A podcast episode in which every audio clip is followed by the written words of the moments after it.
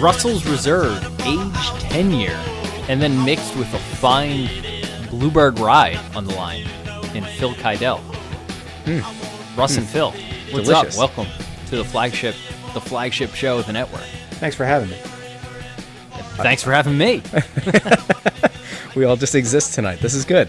Thank you, thank you. I, you know, before we get started, I think it's amazing. Phil, Phil went from uh, being on Crossing Broad FC, uh, and then we went on a hiatus over the summer, and now this makes the uh, third show that Phil has been on in the better part of a week between an appearance on Crossed Up as well as It's Always Soccer in Philadelphia, and now he finds himself on the flagship show following a. Uh, I don't know, a disappointing Eagles loss. We didn't do a show after week one when they won because that would have just been too positive.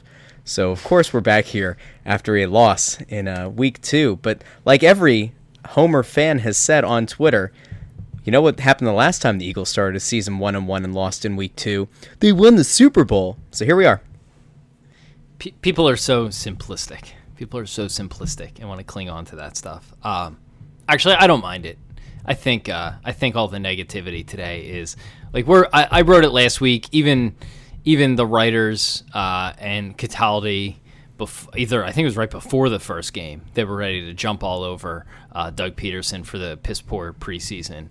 And you know we're going to be in full Negadelphia mode. We I think we were by the end of the first, middle of the first, middle of the first drive maybe today, uh, if you want to call it a drive. Uh, I think people are totally ridiculous trying to overreact to a team that was uh, is basically playing without its what his its best offensive player, its best offensive playmaker, and its best wide receiver. And granted, two of those guys weren't here for the Super Bowl, and they could be better, and you know whatever. There was a there was a it just started off poorly on a one-off play, and Jalen Mills had a horrible game, and you know you're going to lose some games. Obviously, the Bucks are better than we thought. A lot of people thought the Bucks were going to be really good last year, and I tweeted today maybe it's just Jameis Winston who's not good because they have some genuine receiving options that are that are very good. So it is what it is. I don't think it's a panic loss by any any stretch of the imagination. The Eagles' defense is still going to be very good, and um, I don't know. I, I'm I, I I'm going to have trouble to have a take other than just talking about the game. Phil, you have some takes? Yeah, well, I have a take for you. I think that what we saw this afternoon was sort of a continuation of what we saw in the Super Bowl. Um, nobody runs on this team. You're not even going to try, really. But you can throw on them. I mean, Brady did in the Super Bowl, right? And Matt Ryan didn't have a terrible game last week, except once he got inside the 20, he couldn't find anybody. And now you've got Fitzmagic, and he's hitting everything that's open. And apparently, DeSean Jackson, who sometimes isn't the most motivated guy you ever knew, uh, was very, very motivated to come back and stick it to the Eagles once again because you know his beef with the Eagles is much more important than anything else that's going on in the world at any given time. So yeah, he hits a home run like he tends to do on the first play of the game, and it changes the entire complexion of the game. Whatever your game plan was offensively, you know, establishing the run or mixing run pass or whatnot, they don't have a successful first drive, and you're back on your heels, and and there's your game. But no, this is not time for panic, uh, not by any stretch. The only thing that I think was more wide open in Tampa Bay than the receivers for Ryan Fitzpatrick were the uh, was probably the zipper on his track jacket that he wore to the uh, knew that was the post ja- the post game joke on its way. conference. Uh, by the way, I, I I have to say I know that a lot of people don't like Ryan Fitzpatrick or whatever, and, and I know Kyle is not too keen on the uh, the Fitz magic thing, but I got to say, man, like he is living his best life and channeling the best Conor McGregor he can, and he's doing it well. I think the beard looks awful with the helmet, and I know it's like a stupid take. I, I know I shouldn't get worked up about like how a beard looks on a quarterback, but like I think it looks dumb. I think it's something that I expect to see from an offensive lineman. I'm like, all right, yeah, he's hard nosed, man. Yeah, he's he's down there in the trenches. This is great. But I don't know something about Fitzpatrick with the beard. I don't like it. But post game, man, he he really does look like he's uh, Conor McGregor's you know long lost brother. I kind of like it. I I have no problem with the beard.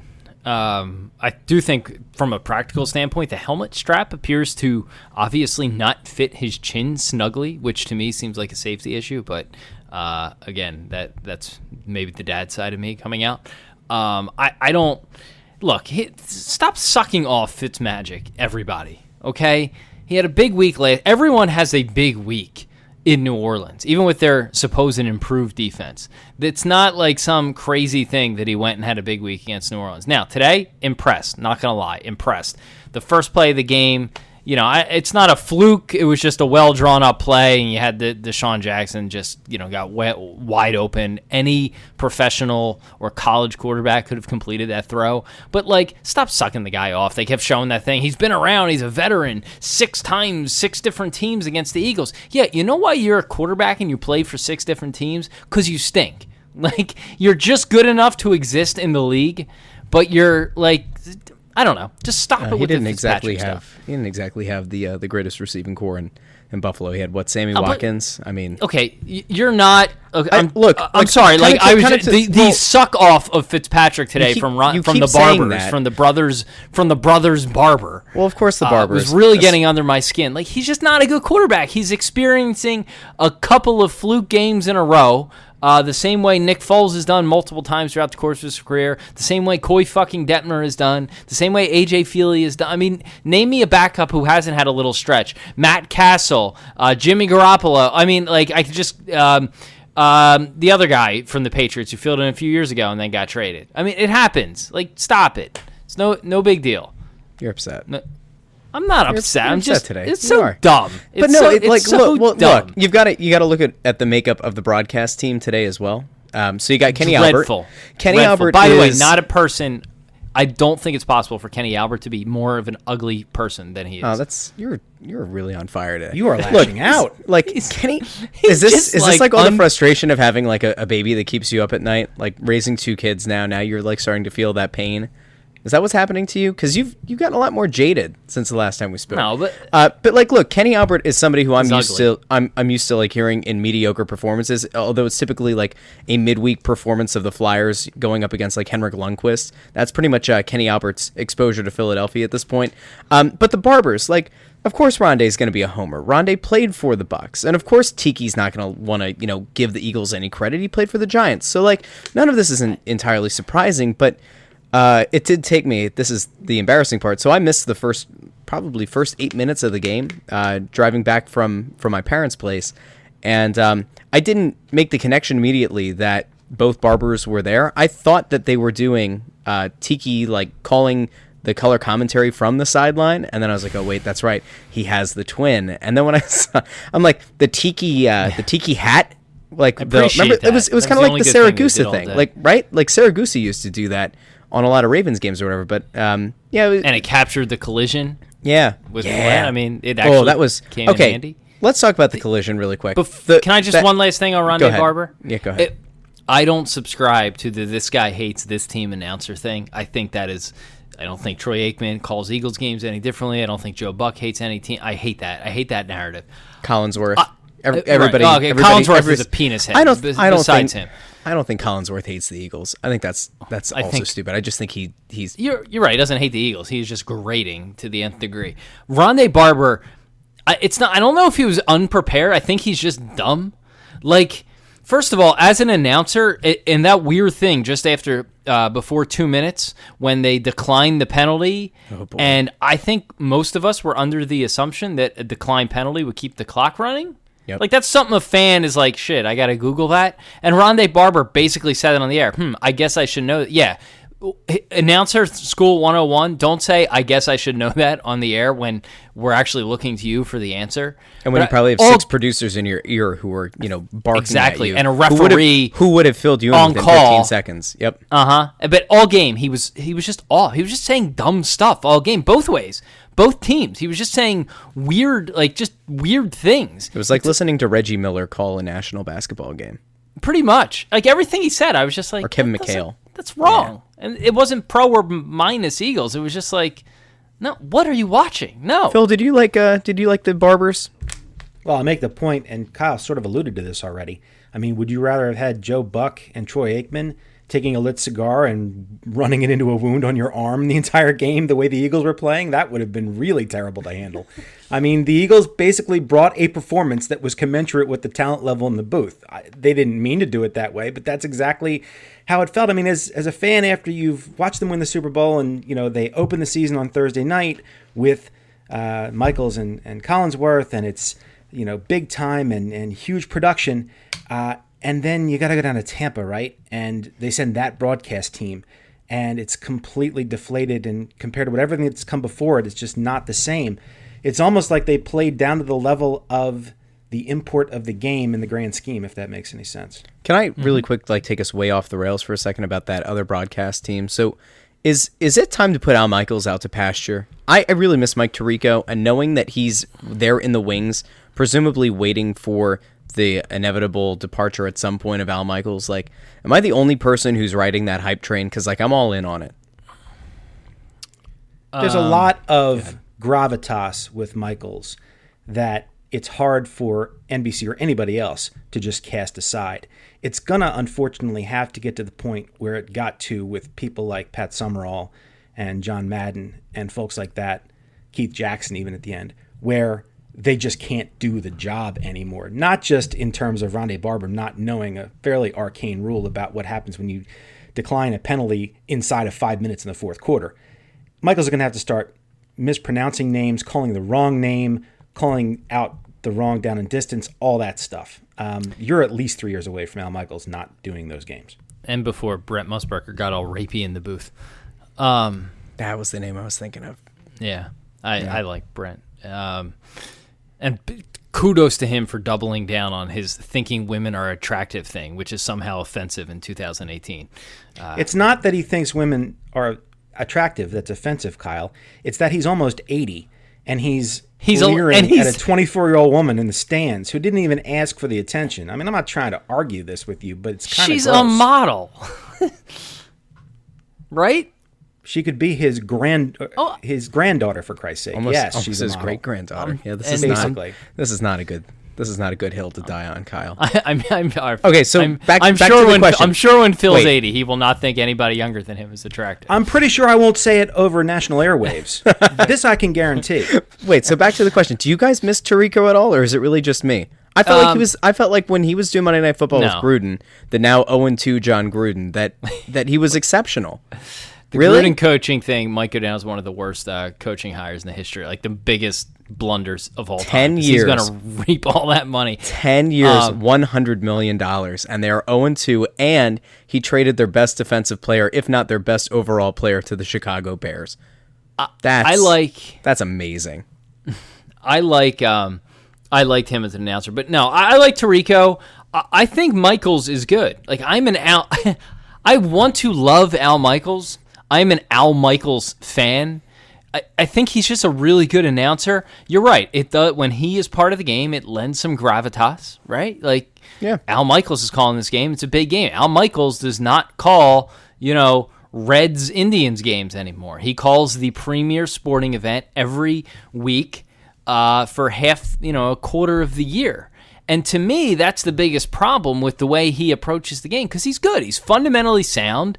Their broadcast is top notch, although they had some weird director issues. They have Drew Esocoff and uh, the other guy, and it's the old. It's actually the old Monday Night Football crew. Uh, this was all uh, documented in that ESPN book. Those guys have all the fun. Uh, when when Michaels left, the only way he agreed to do NBC is if he can bring over his producer and director, uh, uh, Drew Esocoff, and I forget the other guy's name, uh, Fred Gaudelli, I think. And so they put together the same broadcast they were putting together for ESPN 10 years ago for Monday Night Football. I think he's really good. The problem is because you're getting the big game every week and you're calling the biggest sporting event, show it. Like I we all appreciate that Al Michaels has seen it all. He has called everything you could possibly cover and call at the highest level, iconic moments. So we get that occasionally he's not going to be able to match the excitement of the guy calling the Bucks Titans game on you know a, a Tuesday on a on a Sunday one o'clock slate on Fox. Like we get that, but he's getting the premier NFL game every week, and a lot of times he gets really good games. He gets the Super Bowl, and you look you need to look no further than his call as time expired. Even the Philly special, like his level of excitement I get that he can't go over the top anymore. He doesn't even attempt to match most of the moments. He gets excited about weird things. And we don't need him to be like 100% all the time. But man, this guy gets a lot of good games and we see a, a lot we've seen the Eagles in a lot of good Sunday night games and it's it's like he his call never even approaches the moment, and it's I don't think That's he's my mailing it in. He's been on Bill Simmons' show and talks about how he's enthused. He's loving it now more than ever. He doesn't like doing two games a week, and he that's why Tirico's doing the, was doing the Thursday games. I don't even know who has them this year. I know Fox is advertising that they actually have good games. What a marketing pitch! Um, but you know he he claims he's into it, but show it a little, like All just right, Kyle. on the big plays. That's my only problem with Al Michaels. That's fine. Okay, so Michaels can't get it up for the big plays anymore. Is that what we're going to say? That's a dangerous metaphor to go down. So let's avoid Unlike that. Brett Musburger, apparently. Here we go. Oh, But jeez. but would you prefer that, or would you prefer Tirico, who is so shilled out for NBC, and you know in the Notre Dame booth, he treats like Notre Dame Vanderbilt or Notre Dame Stanford when Stanford's not ranked, like it's the Super Bowl. My complaint with Tirico, who is a thorough professional and a great announcer, is he basically has one speed and one presentation, and he's all in and he's all company, and I get it, but like I- whereas I'm not on Michaels has a hard time with the Super Bowl. here. I yeah, love it. well, that's I my like point. I, I like him. I'm all in. I'm so I between his But ability I've caused to division. his his football and his basketball announcing are both top notch. I, I agree. He's really good. I want to actually come to come to think of it. That that's you know I know these rights aren't going to come up at any time soon or, or are going to be dislodged from like Turner or uh, um, ESPN, Disney, ABC, whatever. But um, I I really do miss the NBA and NBC. I miss the theme more than anything. The idea of of Tirico as uh, as the face of that would be pretty cool. I mean, I didn't used to like Mike Breen. I kind of do now. I know we're getting to an announcer thing. You know who I think actually does it good as much as I kind of dislike him as a human being or just the idea of him? I think Jim Nantz does a really good job of. He's better at golf, but he does a good job when he needs to match the moment. Like he he it manages to do what I wish Michaels could do, which is he doesn't overcall it. You he he calls it like he's been there before. But when it comes time to match the moment, I thought his call of the Kris Jenkins shot was was perfect. It was better than any of the six different broadcasts they had going there. Um, and, but I, and I think for NFL games, like he is able to get up for big plays and big spots. Um, and I actually think that's his strength. I, I would rather listen to Michael's 78% of the game and then the other 22%, or the other 20% give me Jim Nantz, and then every now and then 2% throwing a little Gus Johnson just for shits and giggles. But I, I One think Jim regular Nantz season- does what I would like to do. One Michaels regular season Eagles loss has turned Kyle into a serial killer tonight. Poor Kenny Albert. Al Michaels is laying in a ditch, bleeding to death. He just took Jim Nantz apart. One stupid regular season loss, and now Kyle's gone completely. I completely like Nantz. I didn't take Nantz Well, you know what? Considering mental. you know, considering that Kenny Albert's been mentioned again and Al Michaels, one guy who's actually old, uh, like Al Michaels, but is also related to Kenny Albert, is Marv Albert, who I think does a, a, fan, a fantastic job for basketball games, like of kind of inca- you know capturing that moment. When I think of, of an NBA game, like Marv Albert and Kevin Harlan are typically the two that kind of jump to I mind. hate but like, Kevin Harlan. Um, but like, but Marv Albert, like, just as you know, a guy who had a- you say this like you just unearthed like a Kevin No, Burkhardt. no, well, I'm- Like, I'm just hey, saying, this like, I- there's this guy Marv Albert who No, I'm just saying, like really he's an older guy, but like he's still like Marv Albert out of out of anywhere. Like if Chris Anderson comes back from the grave and plays for the Lakers this year, and you know posterizes Lamarcus Aldridge, we know that we're gonna get a you know one of those those big ones. Oh, serves up a facial. Like you're gonna get that. You know it's gonna happen every time that Marv Albert's out there. Al Michaels, like it's the only thing that I think is upsetting at this point is yeah, like there's just not that moment. He doesn't have those climactic moments in the biggest, you know, the biggest points of the game that you you want him to have. I don't know why. Whatever. I shouldn't have taken us down this road. Can we go back to the Eagles? By the way, fact- if Brent Musburger ever said facial in the Oh, air, jeez. he'd get shit Why on. this when, by the way, Al Why Michaels, or not Al Michaels, excuse me, Kevin uh, Marv Albert. Marv I Albert, hate Kevin Harlan. Marv Albert is the Me Why do you Too hate candidate. Kevin Harlan? He, Why- Mark, Marv Albert's wearing women's wait, underwear, biting do you- women's backs. Wait, what- literally. Why do you? Why is You it do not- this way? Google no, Marv Albert, No, man. I don't. I don't want to. No, thank you. yeah, yeah, it'll- it'll ruin I him pass. forever. I I pass. Forever. Um, speaking of speaking of passing, Nick Foles passed for 334 yards today, and Reuben Frank thinks that he's trash and that he didn't give the Eagles a shot. Can somebody please give me an idea of where Reuben Frank and his 652 stats that he's come up with since eating a third Wawa hoagie on the second Sunday of a month? Uh, came with uh, this idea that he put out on Twitter, and why people seem to actually agree with it. I- I'll let Phil go first because then I'm gonna I'm gonna put the, the top of the dirt on this one. everybody's waiting to bail out on Nick Foles. That's what this is because he's uneven. Because sometimes he looks really good, like he did in the Super Bowl that he won, for example, or the Vikings game that he more or less won in his own way by throwing so many touchdowns and taking advantage of a Viking secondary that was there to be taken advantage of. Now he looked like crap in the Atlanta playoff game. He didn't look that good, you know, ten days ago against Atlanta. And so, look, the fans know they what they have in Wentz. They want him back. And as soon as there's even a sign of slippage from Foles, everyone's going to bail out on him. And that's just the way it is when you're the backup and there's an all pro who's coming off injury that everybody's waiting to have come back. But to suggest that Foles was even 10% of the reason that the Eagles lost this football game is insane. Foles wasn't playing defensive back on the 275 yard touchdown passes. That's 14 points. You lose the game 27 21. So I'm not here to take on any local writers and I'm not here to get into any spats. I'm just saying, from my personal perspective and opinion, Nick Foles was not the problem today. And remarkably, most of the time that he has played since uh, Wentz went down, Foles has not been the problem when things have gone bad. Correct. I think the only game where there was genuine cause for concern was like the Raiders game and the first quarter of the Falcons playoff game, where you're like, oh, forgot how to play football. But I mean, this is just a sampling of Reuben's tweets today. Tough day for the O line. They didn't give Nick a ton of time, but I also felt like he held on to the ball too long on a number of snaps and got himself into trouble. Also, uh, I don't know that the line held up that well. There weren't a lot of open receivers when you look downfield. Now, I, I know the Zach Ertz example, and we're going to get to that in a minute. But then earlier he says Nick Foles once again resembles an NFL quarterback as if he was like, you know, threw four picks or something or missed like 10 wide open receivers. If we keep going down, uh, there were more. But the, the biggest offender uh, here, here's another one. That's Nick's first completion of 20 yards or more to a wide receiver in a regular season game since a 35 yarder to Nelson uh, last year, and his only pass against the Broncos since before Carson Wentz was hurt. You know what? Like that conveniently just papers over what the four of those he had against the Vikings and Patriots, at least in the NFC Championship game and Super Bowl. Like, you know, you talk about like cherry picking a stat he is, I mean, he is the king of being able to, you know, move his pivot table in a direction to find something to tweet about. But Jesus Christ, like t- pointing out that he hasn't thrown a, a 20 yarder in X number of games, if we just, you know, set aside that historical Super Bowl run that he just had, is so disingenuous and misleading to the point of it's offensive when you're speaking to the fan base that clearly knows. Then he's talking about his average attempt. But what really, really got me here was when he talked about. Um, when he talked about the play where uh, Fol- where Corey Clement looked like he uh, had been murdered, and Nelson Agholor uh, uh, almost looked like he lost his rip. Just can't throw that pass there. Just can't throw that pass.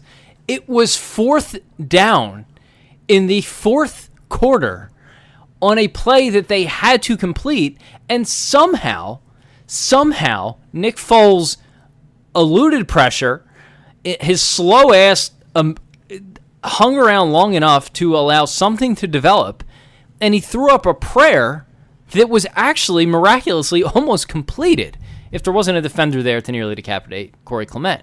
But the point is, like, how do you throw it? Okay, yeah. Did he did he maybe miss Ertz on the play? Sure, that's a fair knock. Hey, he missed this open guy, but not how can you throw that pass alluding to the guy's going to get hurt? Like, give me a break. Well, he almost okay. made an unbelievable play that that potentially would have won the game in that situation. There like, were at least four throws. Okay, I don't want to defend Reuben Frank here, but there were at least four throws in this game. Um, I'm trying to recall them from memory. One one came to one, uh, what, there was one to Ertz, one to Agholor. I know what you're going to say that he almost gets players killed. He, Sam Bradford. He had at least. I mean, legitimately, he had at least four four different throws. Uh, three of them, I think, were completions. The Clement one was was the one that was dropped.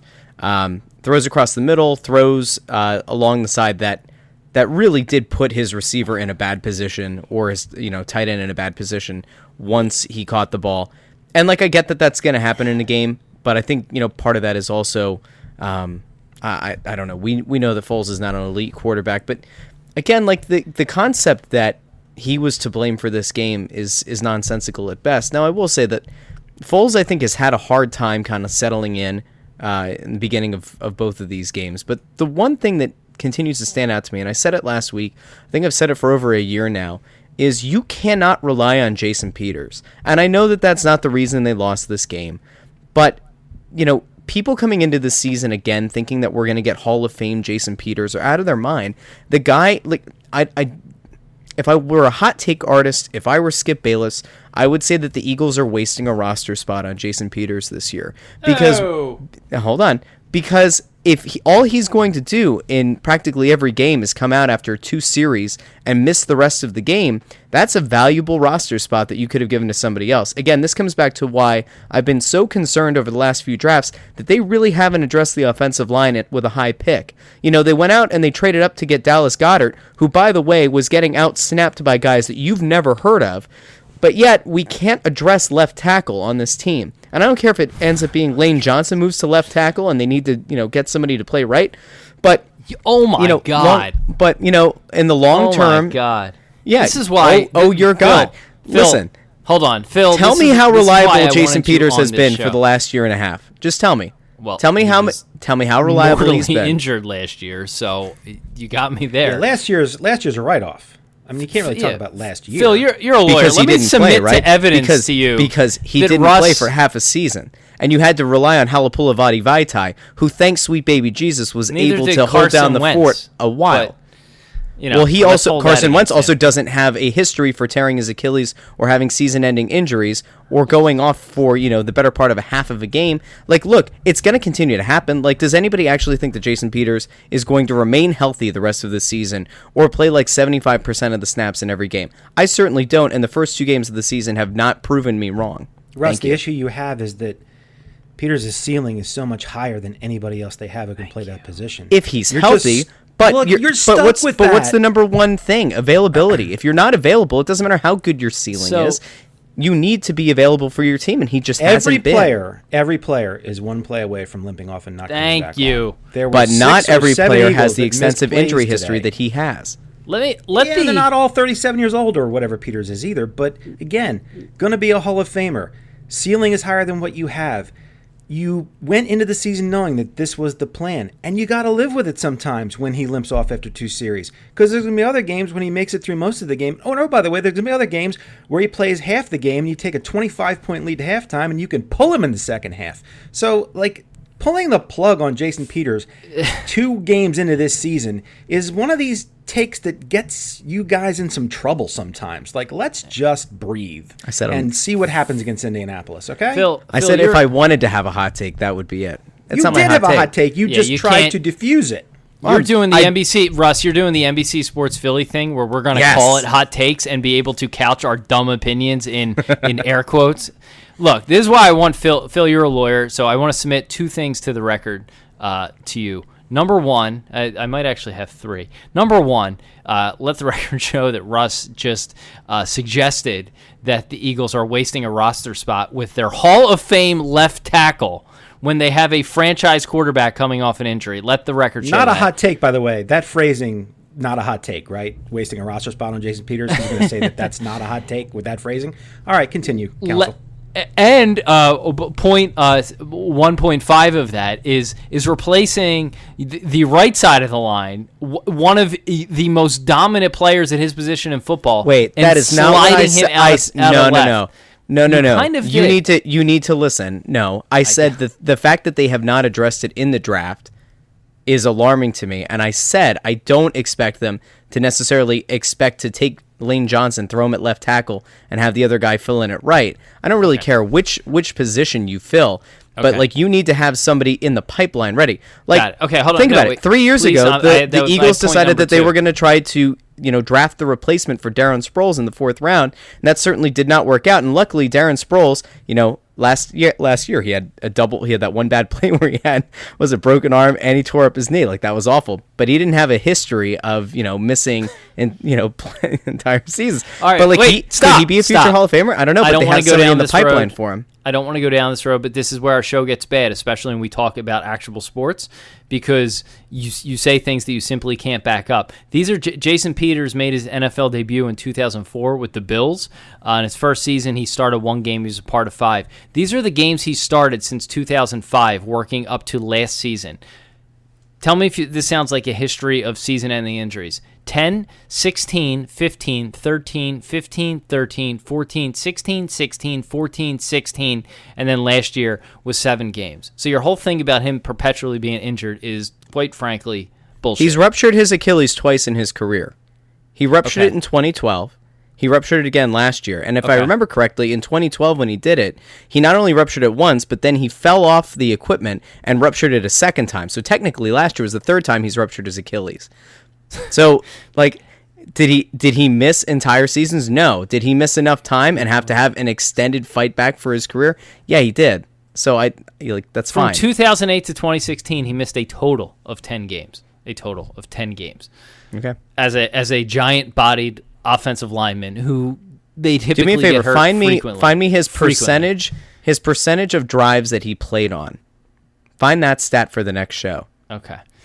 Because Um, just because you made it into a game doesn't mean you finished it, and it certainly doesn't mean that you were available for most of it. I would argue that the last Russ, when you two and a start half, three 14 to 16 games, it means you didn't you didn't miss significant time with injury. Point. You could blank. miss, not only that, but. Kyle, you could miss three quarters of the game, and if you started the game, you get credit on Russ, your. how ru- many games in your mind? Like, when did you start watching football? Jason Peters, Like, how many Jason times Peters do you think limps Jason off Peters the field multiple times in has most sat games on in the, the last two for half a years. game? Okay. Okay.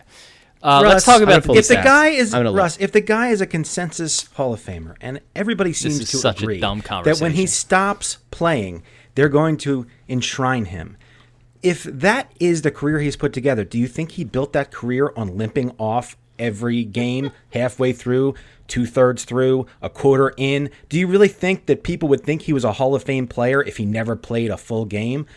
Where does this even come from? And now you're asking Kyle to go back and research how many times he didn't finish a game he started. That's a ridiculous statement and question to present. I'm gonna pull it for Wednesday. let's for move Wednesday. on. I'll pull it for Wednesday. Dear, dear Google machine, how how many drives did Hall of Famer Jason Peters miss? Give me a break. All right, let's talk about the defense. Um, what happened to Jalen Mills? And is Sidney Jones like? I guess the fact that we're not talking about Sidney Jones is a good thing, but like, can we just make him our shutdown corner? Like, how does this work? well, Jalen Mills. I, li- struggling I isn't- literally hear I literally hear crickets. There's literally crickets in my ear headphones from Obviously, if he were good Jalen enough, he would have played today, right? You if he were good enough, he'd have played today. He's obviously not good enough. They saw the way Mills was getting beaten, and they didn't sub him out. So that answers your question. Like, yeah, I mean, Jalen Mills getting shredded isn't exactly surprising. Um, Ronald Darby had such a good first week, especially matching up against Julio Jones, and I thought for the most part in this game he had a, a pretty effective game. But Mills, as a guy who you know is being relied on as a I don't, I don't know if the thought is that he's going to be the shutdown corner or the guy that's going to be able to handle the speedier receivers that, frankly, I don't think Darby can keep up with. Um, maybe he can a little bit better this year, coming off of you know an, an, another year off of that Achilles injury. But um, Mills is is not a shutdown corner by any stretch of the imagination. He's a guy that we I think have seen routinely over the last you know year uh, have some spurts of really good play, really solid playmaking ability, and then at you know other times he's getting beaten on double moves. And quite frankly, the the way that the game started off was bad, and the way that the game ended, um, or or for the most part was ended on a you know stupid penalty, um, kind of wraps up and puts a big bow on what might have been one of the worst professional performances of his career. In a game that, you know, I thought the defense should have had a better effort, especially knowing that Nigel Bradham was back. And I I was kind of dumbfounded by the way that this went down on the defensive side of the ball. I did not realize that Sidney Jones did not get any snaps today. That's wild to me. So it answers your question, doesn't it? Yeah, I, I'm. I'm just. Especially because he had we we thought he had a good first you know first game. yeah, I don't So- know. I, I, I find it. I I don't know. I've, I'm just excited coming into the season because you're like, all right, this guy's healthy, and he was arguably the top corner in the draft before he got hurt, and you know now he he can't even spell. Jalen Mills is getting torched all over the field today. I don't think Jalen Mills is as bad as he looked today. I do find humor in John Clark's unbelievable Instagram tunnel videos. I, John Clark has like this ability to just seep into cracks and find himself in spots. Like that guy, I- I'm blown away by his work ethic. Like I'm always just on the couch when I see his things, uh, usually on my laptop, to be fair. But uh, you know, John Clark is everywhere, and he's in the tunnel with uh, Jalen Mills, who's talking about, you know, let's get on our shit today. And Jalen Mills is giving the big pump up speech in the tunnel, and uh, didn't work out so well. Um, the cushion that he was giving, I think it was Mike Evans, not the play. Uh, the push off face mask, which honestly to me like should have been like concurrent fouls.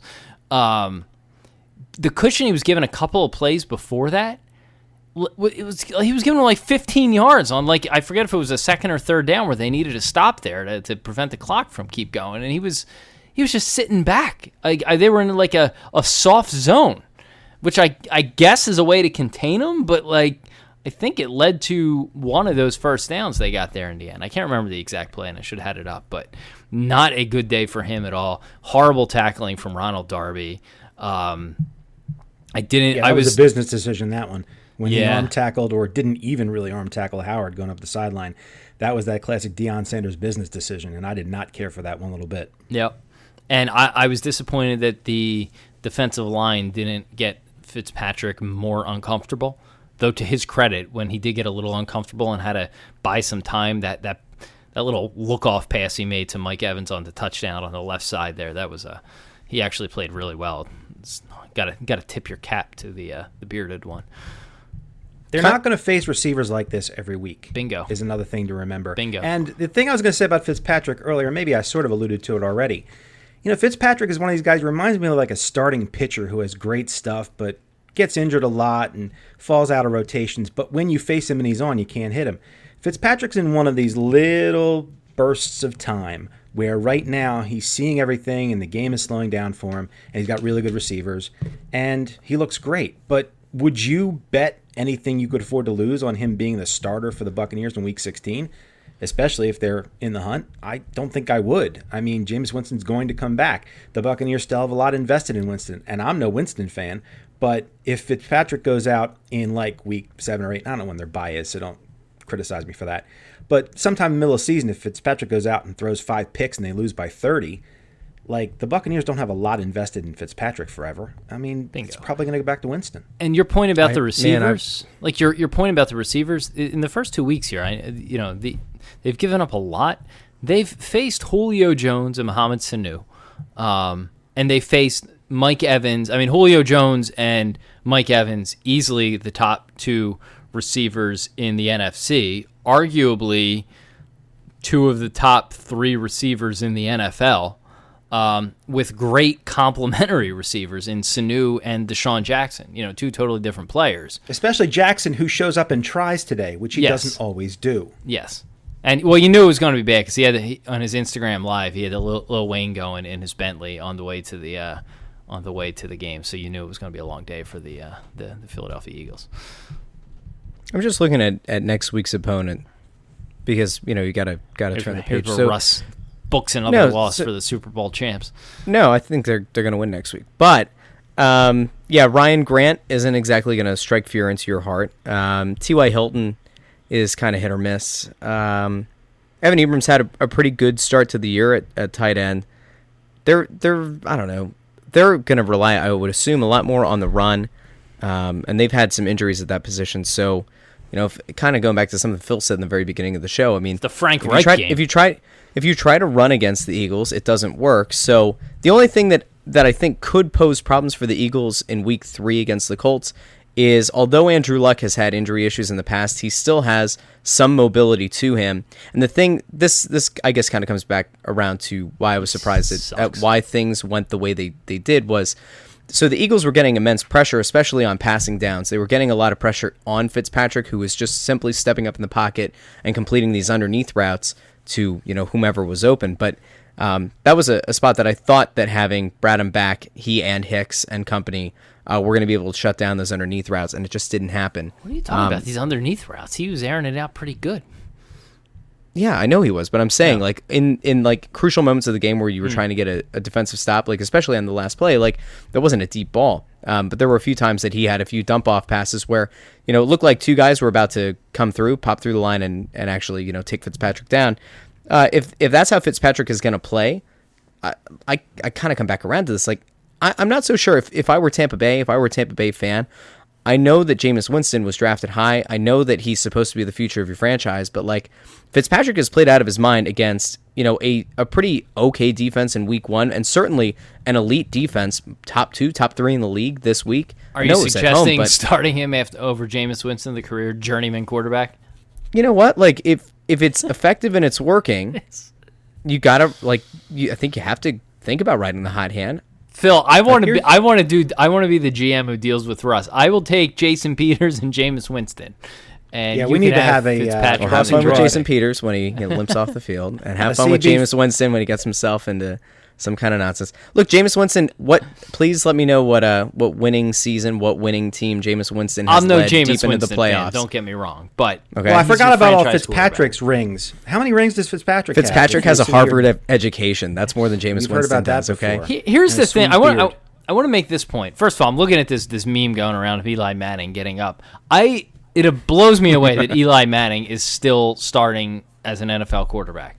Why? Um, because he's he's done. Like, when was the last time you've been like, oh, Eli Manning had a great game today? It, seriously, it's been years. It's been you could argue you could argue the Giants the Giants uh, got unlucky picking so high because they had to take Saquon. But as much as Saquon, Darnold was there, fun play. Not just I'm not even saying Sam Darnold, although certainly it's in the discussion. Although Darnold didn't light it up today either.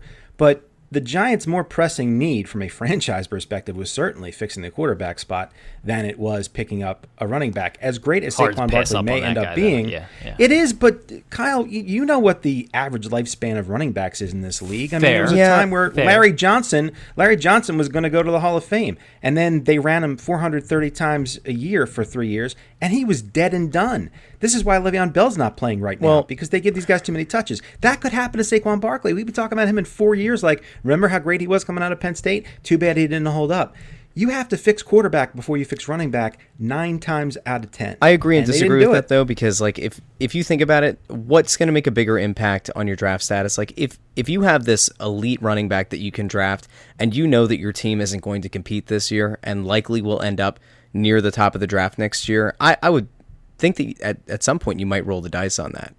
Like you know that there are going to be elite quarterback prospects at the top of every draft. You don't know that there's going to be somebody who can, you know, really solidify your backfield for the next like let's say 6 years. Let's say that that Barkley's career only lasts, you know, a, a, really solid 6 years and that you know because you have a weapon on the outside like Odell Beckham Jr. and even Evan Engram to some extent, you know, as a, a pretty decent weapon at, at tight end it's not like you're going to be running Barkley into the ground because you don't have weapons on the outside. You do. As long as you're spreading it around, you should be fine.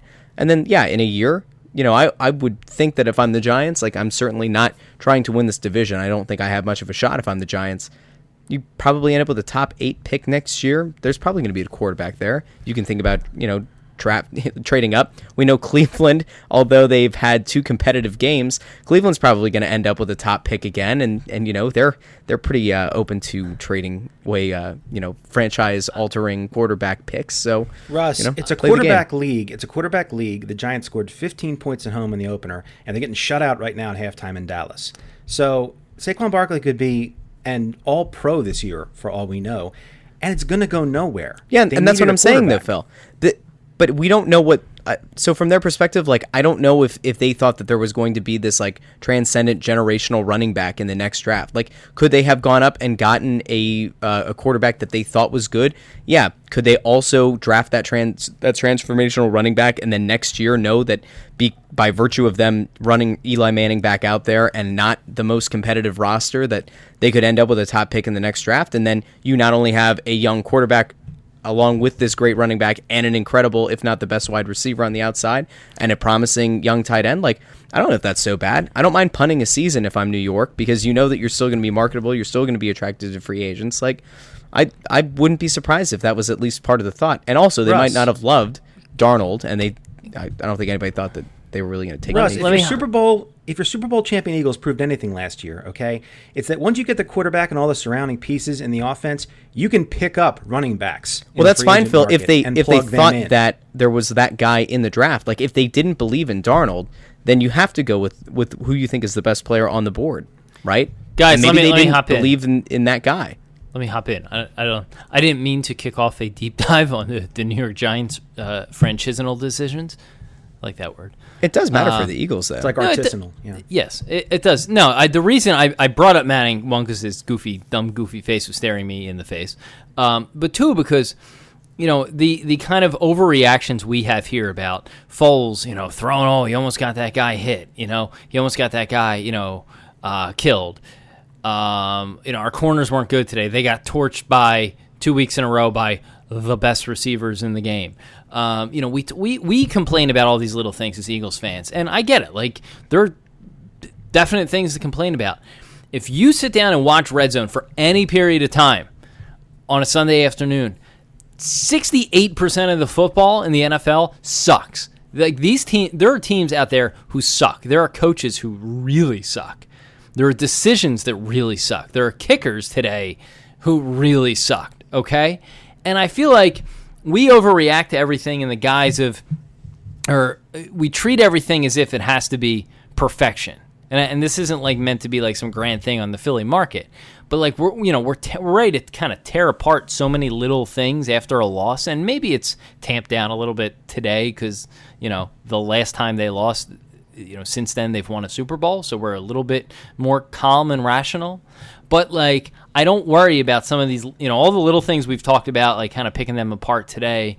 Um, you know, there's a lot of bad football. Like Tom Brady did not have a great game today. Now, granted, he was going up against a good team. The Patriots defense, kind of dreadful against, you know, uh, Blake Bortles, who's terrible. There's a lot of bad football being played all over the place. You know, look at the Packers, who look like they're probably going to contend, you know, just on the strength of Aaron Rodgers. By the way, Phil, we can talk about our bet in a minute. Um, Yeah. You know, being down essentially what 20 to nothing at one point or 20, 23 to 3, 20 to 3 whatever it was uh, to the bears at halftime and needing a, a, a, damn miracle to win? Like you know there's just a, the, the cowboys looking kind of dreadful last week.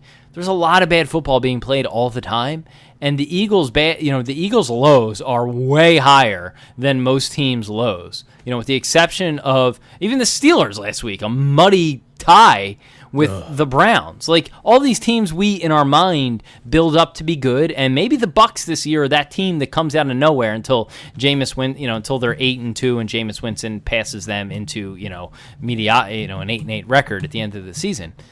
It just I that's I feel like that's the way we got to view this. Like watch Red Zone for a little while, watch another game, be like, holy shit, half this league sucks. The NFL has ruined the league with flags, and half of the teams suck. And there's like six teams that have a shot of winning it all, and the Eagles are are going to be in that conversation uh, for the foreseeable future. That said, the Rams scare the ever living shit out of me. and they should. Um, Pause for a second. So, question: um, the the Steelers. Uh, I know Kyle, you and I have talked about this before. I got chastised for having a, an opinion on this, but Phil, where did you grow up? Fort Washington, Pennsylvania. Okay, so I think I know where this is going to go. Did you have a feeling on the Steelers either way as a child? Not at all. I was kind of tired of seeing them all the time because when I was very young, uh, they won all those Super Bowls, and you know it was the Bradshaw, Swann, Stallworth, and then even before that, like Lambert, all those years. And I got tired of seeing them on my TV. Uh, but no, I have no real antipathy toward the Steelers. They're not in the Eagles division. They're not even in the Eagles conference. They only play each other what once every four years now, and it used to be less frequent than that. So no, they're out there. Uh, they're only a problem if we face them in a game that matters, and that doesn't happen very often. See, I don't. I don't actually. Oddly enough, don't hate the Steelers as much as I guess a lot of people do. I know that like I, I obviously hate the Penguins. I don't really care about the Pirates. Pirates are irrelevant to me. But like the Steelers don't bother me all that much. Um, that that game against Cleveland was an abomination. The fact that it ended in a tie is is pretty glorious uh, for all of the uh, the Yinzers out there. Um, but okay. Cleveland I just excites wanted, I me, just, like- wanted, I just wanted to find out. Is there Cleveland's, ever like, been a more exciting Cleveland Jets game on Thursday night? I'm actually looking forward to that. I don't know. I didn't see was was Darnold like really bad today, or was he just mediocre? I don't know. Pull that up. He threw another bad pick. He hit a linebacker right in the chest. Uh, Uh, boy. yeah, I don't, I don't know. Uh, someone, I don't oh, know, Russ, it's- it's kinda a like- point I wanted to respond to. I What? can't remember. Oh, go ahead. What were you guys talking about? I don't remember. We're talking about the Steelers. I said about the Steelers. Oh, and oh, having yeah, an opinion. Yeah, this is totally out of left field. I, you someone mentioned uh, Philly mentioned Terry Bradshaw. I can't look at Terry Bradshaw the same ever since he showed his ass in that movie. Is that weird? Oh, stop. No, I'm se- I'm, I'm dead serious here. I know, like you think I'm just trying to be funny. You I, my bodies. whole view of him has changed since seeing his ass. It's a it's a weird ass. Well, Yeah, my there was a picture on Slack this week that I can't unsee, and I really wish it hadn't gone. Yeah, up let's there. not talk we about can't that. talk about that any Um, further. 'cause there's a- really disturbing. I you know what I haven't been able to Which look at those Slack Steelers room? teams. I didn't oh, see it. don't don't worry about it. Uh, there is, Is a general? Uh, stop. There Is it was the a general? uh, Someone just I tell me. I don't know. You don't go in there. You never visit. Um, I, I can't look at those uh, Steelers teams the same way since uh, remember when Lynn Swann ran for governor? That happened. That happened for uh, for those who forget. He actually ran for the Republican nomination. I think it was eight years ago, ten years ago. That was a real thing. It happened. It died pretty quickly. Um, Anyway, Browns. Jets would be a lot more interesting if Josh Gordon was still playing, but he's not playing for the Browns anymore, at least as far as we know. There's odds. So he's, he's not really- They got odds like on where he's going to wind up. The Patriots are favored, but uh, if I'm look, if I'm the Eagles, I I I poke I poke Josh Gordon, but I call Dez Bryant. No, Yeah. really? Here's why. Yeah, absolutely. One of the two, I think you, you I more so Bryant is is less nuts or you know of, of a problem. Yeah, but he might be washed. He might be. That's the thing. I don't be. think Dez has it. maybe. Like I think Josh. I think if you can get Josh Gordon to like uh, take whatever substance out of his hand for long enough for him to be sober for a few games, I think he still has game breaking talent. Dez, I just don't know if, if he can do anything outside. Like if Dez were going to come in and be your third receiver, if you were going to be like a slot receiver for you, then like maybe that works. But like if anybody's expecting him to come in here and like blow the top off the defense, like that ain't happening. I just don't know. Like for, with both of these guys, the one positive I guess about this team versus any other Eagles team that we you know might have grown up watching Dez Bryant is slot receiver this- is ludicrous. By the way, well, I'm just saying, but this uh like this locker room, if nothing else, is you would hope strong enough, tough enough, and cohesive enough Exactly. to bring one of these guys in, kind of like old school Patriots, where you used to get like a Corey Dillon going in or a Randy Moss who had been malcontents with the Bengals and the, the Vikings respectively. They came in, And there's a reason why they're they were, the and they were favorites kinda, for and they were kind of like straightened out and all that. So. Yes. I mean, there's there is a, a, a culture component to this that you would hope that if the Eagles were prodding around for either of these guys, that you know they've done enough homework on them that you know you can be confident that things would work out. I mean, there was a lot of there were a lot of people you know questioning the Michael Bennett signing, and we've heard not not a peep, nary a peep this entire offseason. The only thing that Michael Bennett's been known for is only asking one question on LeBron James's barbershop show in the first episode. So that's it. Look, and right. I mean, now Bennett, yes, all these guys were not equating, you know, kind of any of the things that precede them because I know they run the gamut here. But you know, Jay Ajayi came in here as kind of a, a malcontent, and you know, the Dolphins would have talked you into him being a problem. Um, you know, you got you got Nigel Bradham and his carrying his guns around. You had Michael Kendrick last year and his insider trading. Like, you know, there's actual criminals on the Eagles. Um, you know, Josh Gordon's got his own set of problems, and you know, Dez Yeah, Bryant. Kyle, here's the thing, though. All the guys you just mentioned show up for work. no, I totally Josh agree Gordon doesn't you. show up for work. I That's- totally want agree nothing to you. do with him. I'm with you. I'm not lib. I'm not liberal uh, investor Jeff here trying to defend him. You know, because oh, he was five minutes late. How can you fire the guy? I agree with you. You're being paid a ton of money. The easiest thing in the world to do is to just show up. Uh, that said, you know that is the sort of thing I think Russ. You're we're now we're in, and we finally agree on a point. Is the Eagles have a have a pretty good culture going right now, and you can absorb those things now. I think you can get out ahead of yourself and absorb too many of those things and kind of lose your way. And, and I, that's very takey or whatever. But I, I think the Eagles have a strong enough locker room and culture uh, surrounding the team where they can have that. I mean, by the way, look at the Steelers. Like Le'Veon Bell is has had his off the field issues with what women. Uh, Antonio Brown has had some more of like his quirky personality issues that have uh, brought some stuff on the team with the video. You had the guy last year and uh, uh, what was it, Villanueva, uh, with the flag thing. And oh, by the way, the quarterback may or may not have raped someone. So like, and they have the Steeler way. So like, you have the right culture in place, you can absorb things. Again, all those guys show up for work, so different story. But I don't know. I don't think it's the worst to call one of those two guys. I'm not opposed to it. Most of the Steeler problems, by the way, have to do with the fact that Steeler fans are about as accepting of people of color as Boston fans are.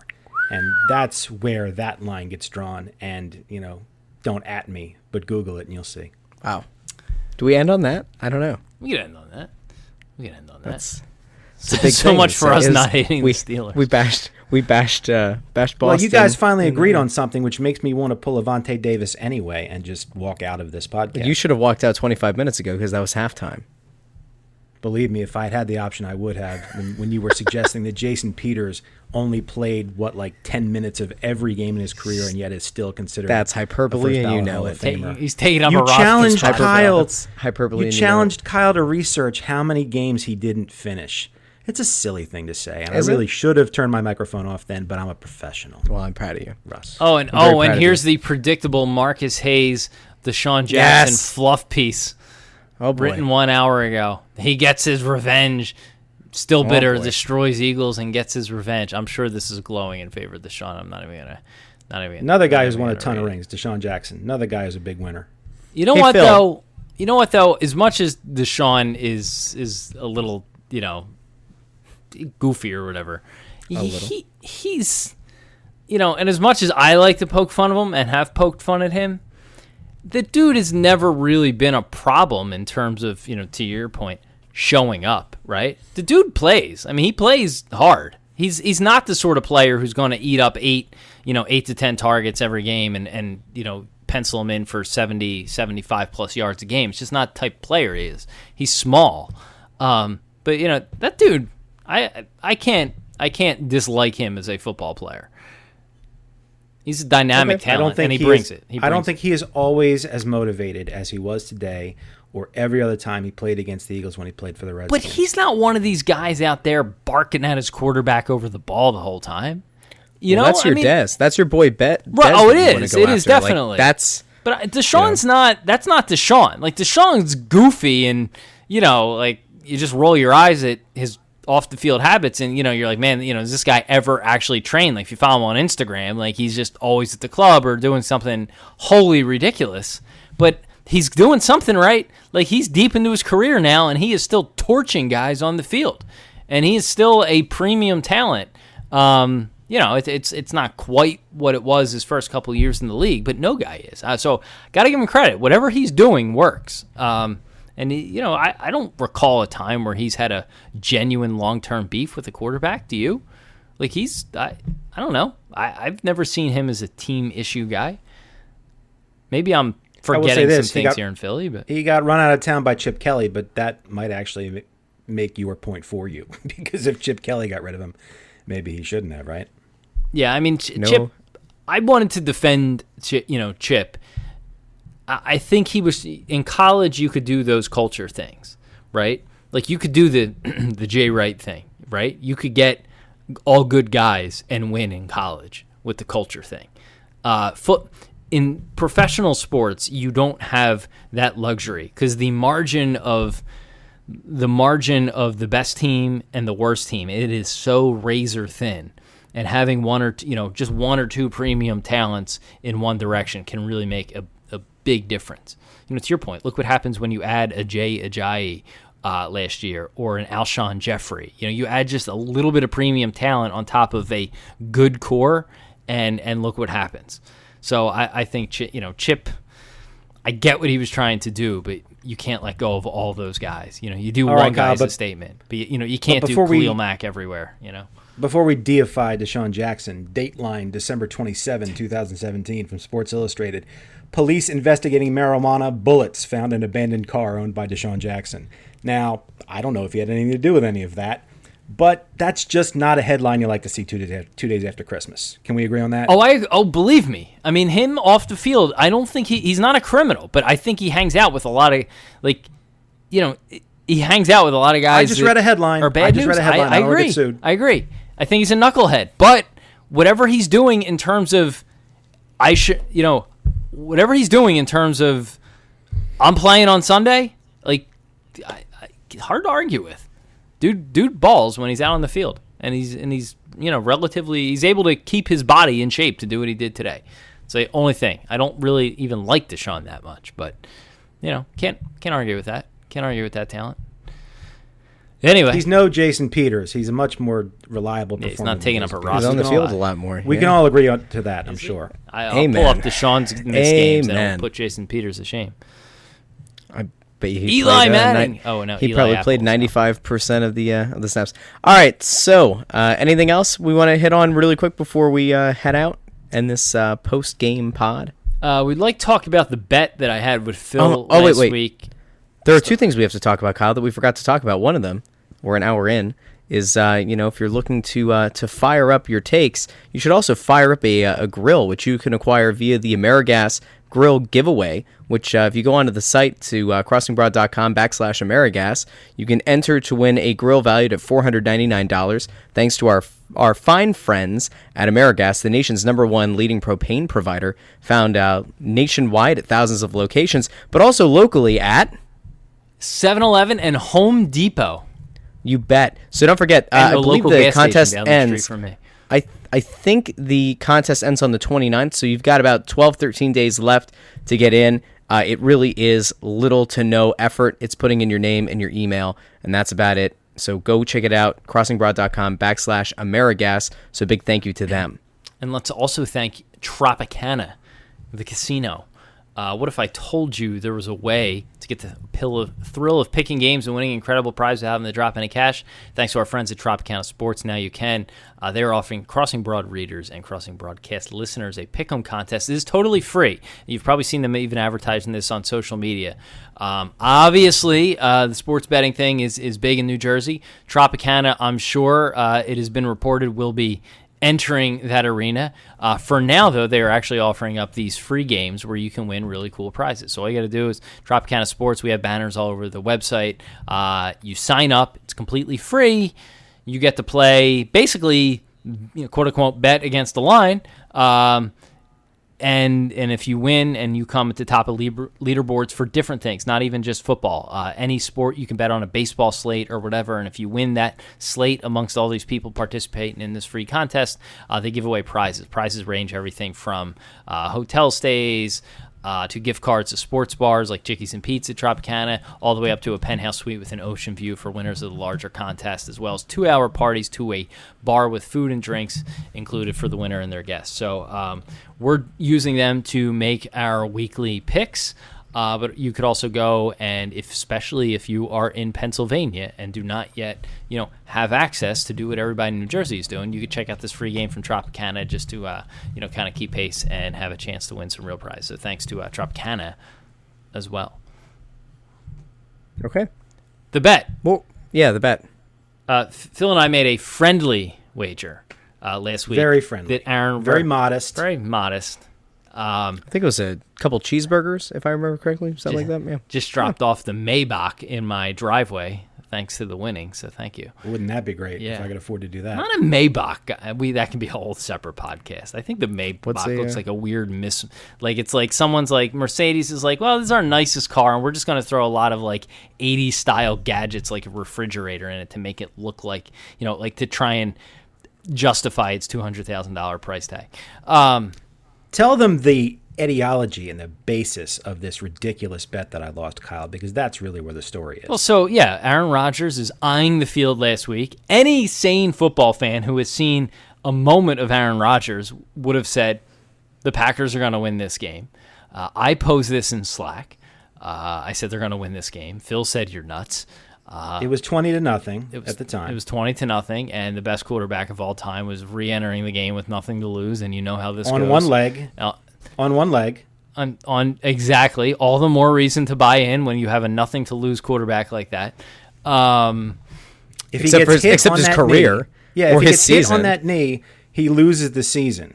And he's out there, and Khalil Mack has been decimating the Packers for the first 30 minutes of that football game. And any sane person would have said to Aaron Rodgers, you know what, champ, let's take the L here and move on. But yeah, it's Aaron Rodgers, and of course he's Joe Montana. So pick up the story, Kyle. Go ahead. so I hear it. and you know, I said, you know, care to put some money where your mouth is. We go back and forth. Phil wants to give me even odds on this, which is bananagrams, since I think it was like plus twenty four hundred at Sugar House Sportsbook. The You Packers were declared that it was an absolute certainty. Why did you need odds? Well, I did, we- but I'm not a moron. I'm. It was a certainty, and it happened. I'm not a moron. I'm not going to just give away give away equity here. Clearly, So this came the, in. uh, clearly, this came in at this came in at four to one uh, on a very modest uh, stake, shall we say. And then Kyle and I proceeded to watch the end of this game uh, separately, obviously, but then commenting through Slack, and it goes to 20 to 7, and it goes to 20 to 14. And uh, they get a field goal, the pack. And then the Bears march it down the field, and it looks like they're going to score and put it away, but they kick a field goal, and now it's 23 17. And then what happened, Kyle? Go ahead. Well, Aaron Rodgers does what Aaron Rodgers does, and he won, wins. Yeah, the he throws a 10 yard crossing route to Randall Cobb, Oh, who runs take- 75 yards untouched. Let's That's take what Tebow, happened. credit away from Tim Rodgers. Tebow in the postseasons, baby. Let's not talk about his dime to Geronimo Allison. Just drop, Aaron Rodgers dropping that kid in. Geronimo. Who Rodgers kid hit a defensive back between the numbers, still down either six or I seven or can't nine or believe something you're gonna like that. die on this. Would have been a pick six. Would have been, Would have been a pick six. Stone Would've dead been, dropped. Wasn't. Would have been, wasn't. look, anyway, it was a Jason modest bet. Uh, I did. You did give me odds, as you should have been. I was going to take even odds. They were plus twenty four hundred. I wish. I seriously Yeah, I wish never I would would've have that. put a hundred bucks on that if I could have found the bridge to drive over and quick get it in. Instead, I I wouldn't made have a- done that on one dollar. Instead, I- I wouldn't have ta- given you twenty four to one on one. and that's why I got the Maybach. that's why I got your you go. Maybach. No, like like Phil said, it was a very modest bet. I I put up a a lightly used uh, uh, whatever and got a Maybach. Great. Congratulations, Kyle. I'm very proud of you. And uh, all I'll say about the Packers is they should be 0 2 by all rights, and they're 1 0 1 because of all the screwy things that are happening in this league. Some of these results are so random. Thank God the Eagles got theirs when they did. Bingo, bango, bongo. All right, let's All right. Uh, call it a show. Yeah, I think that's. Uh, I think that's Thanks about for it. having me along, gentlemen. I Hey, appreciate thanks it. for being here, Phil. What uh, what show are you going to be on next? You gonna come on Hopefully Snow the ours, Goal- right? You gonna come on uh, Snow the goalie soon? No, If I'm that would invited, that would I'm- be the I'm uh, the willing. Grand Slam, I think.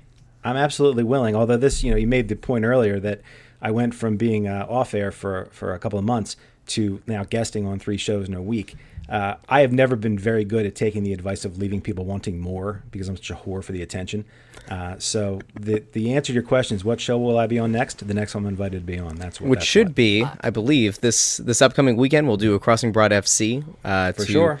recap all of the international soccer leagues as they're going on. There's a, a lot of news and notes, including Zlatan Ibrahimovic scoring his 500th goal uh, against loss. against Toronto, but it was a majestic goal, a as Ray Hudson would say, a magisterial goal.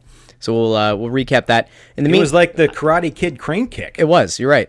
I have Uh, two re- ideas, by the way. Go for, ahead. for two What? shows for the network. Okay. Uh, Okay. One, I'd like to do a show with Phil and Kevin, because Okay. for those of you who don't know, Kevin is like the most pragmatic human being on planet Earth, um, like the most sane and rational person who will genuinely weigh both sides. And Phil is like the ultimate take artist when watching a sporting event.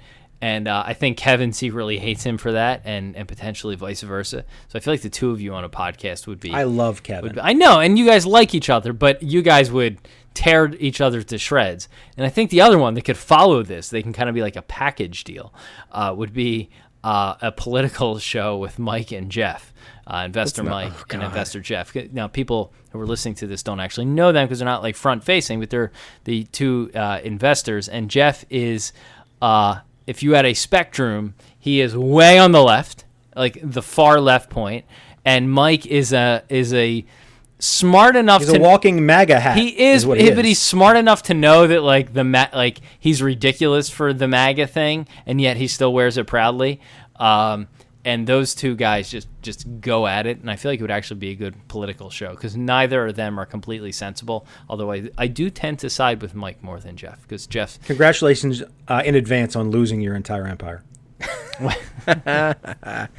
All right. Uh, for people who are listening, don't forget to go check out the other shows on the uh, Crossing Broad Podcast Network, including Crossed Up, a Phillies podcast, as Bob and Anthony continue to wind down what has been a massive collapse by your team, your town, your Philadelphia Phillies. Snow the goalie and will thick be back ropes on with Russ Yeah. with with Kevin and What? and Phil. what? I'm just thinking of Uh, names for a show. Wow. Good God! took Oh, that's dark Oh, that's gonna be that's gonna be the name. Um, of course, we've got Snow the goalie on Thursdays. Anthony and I were down at Skate Zone over the weekend. Uh, he snagged an interview with Scott Laughton. I think he's doing a piece for the site. I got to snag two uh, uh, Philadelphia Wings players, so there's going to be a thing going up on the site about that. But I'll be joining Anthony, I guess, a bunch this season uh, for home games with a credential, which is going to be uh, an extravaganza to say the least. go check out obviously Crossing Broad FC. Phil is there. He will be there. I will be there. It'll be great. And uh, it's always soccer in Philadelphia with Kevin and Dave Zeitlin. That's on the weekend. They might do a midweek one, and we are about a week ish away from the Philadelphia Union competing in the uh, final of the U.S. Lamar Open Cup, Lamar Hunt uh, U.S. Open Cup final against Dallas. So uh, that's something to keep an eye out for. A team that's actually contending for a championship. Imagine that in the city of Philadelphia, other than the Philadelphia Soul. Rest in peace. Anything else? I don't think so, right? That's it. All right. That's it. All right. Uh, let us know on Twitter. Who do you side with? Is Jason Peters a, uh, a schmuck? Would you rather have Dez Bryant or uh, Josh Gordon? All these things and more. We will talk to you again on Wednesday as we roll out three episodes of Crossing Broadcast this week or how hold Kyle's uh, feet to the fire. Thanks again. Talk to you soon.